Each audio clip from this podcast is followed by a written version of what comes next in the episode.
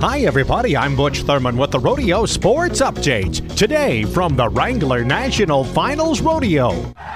Leonard Buck at the world famous Pendleton Roundup and Happy Canyon Night Show. The second full week of September in Pendleton, Oregon. Concerts, parades, and the PBR. Professional bull riders. Four big days of exciting rodeo action on the famed grass arena. After the rodeo, it's the Happy Canyon Night Show. Relive the Old West at Happy Canyon. Log on to PendletonRoundup.com for more information. And Leonard Buck at the Pendleton Roundup and Happy Canyon. Back in Las Vegas, the Wrangler National Finals Rodeo, round one, and we start in calf roping.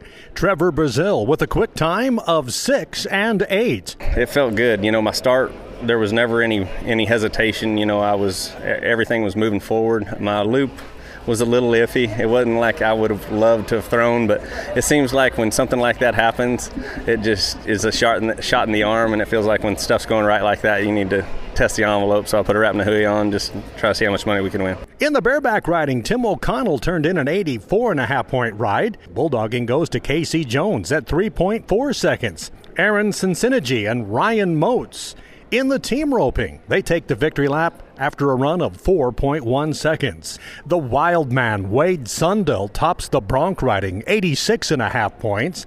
For the ladies in barrel racing, the rookie, Cassidy Cruz, at 13.84. Running out, I heard him say 13, but I couldn't, I couldn't hear the end of it, so I kept looking back and I was like, what did I run? And I just, emotions hit me and it was, it was an amazing feeling. In bull riding, Parker Breding turns in a score of 86 and a half points. Round one of the Wrangler National Finals Rodeo. I'm Butch Thurman with the Rodeo Sports Update.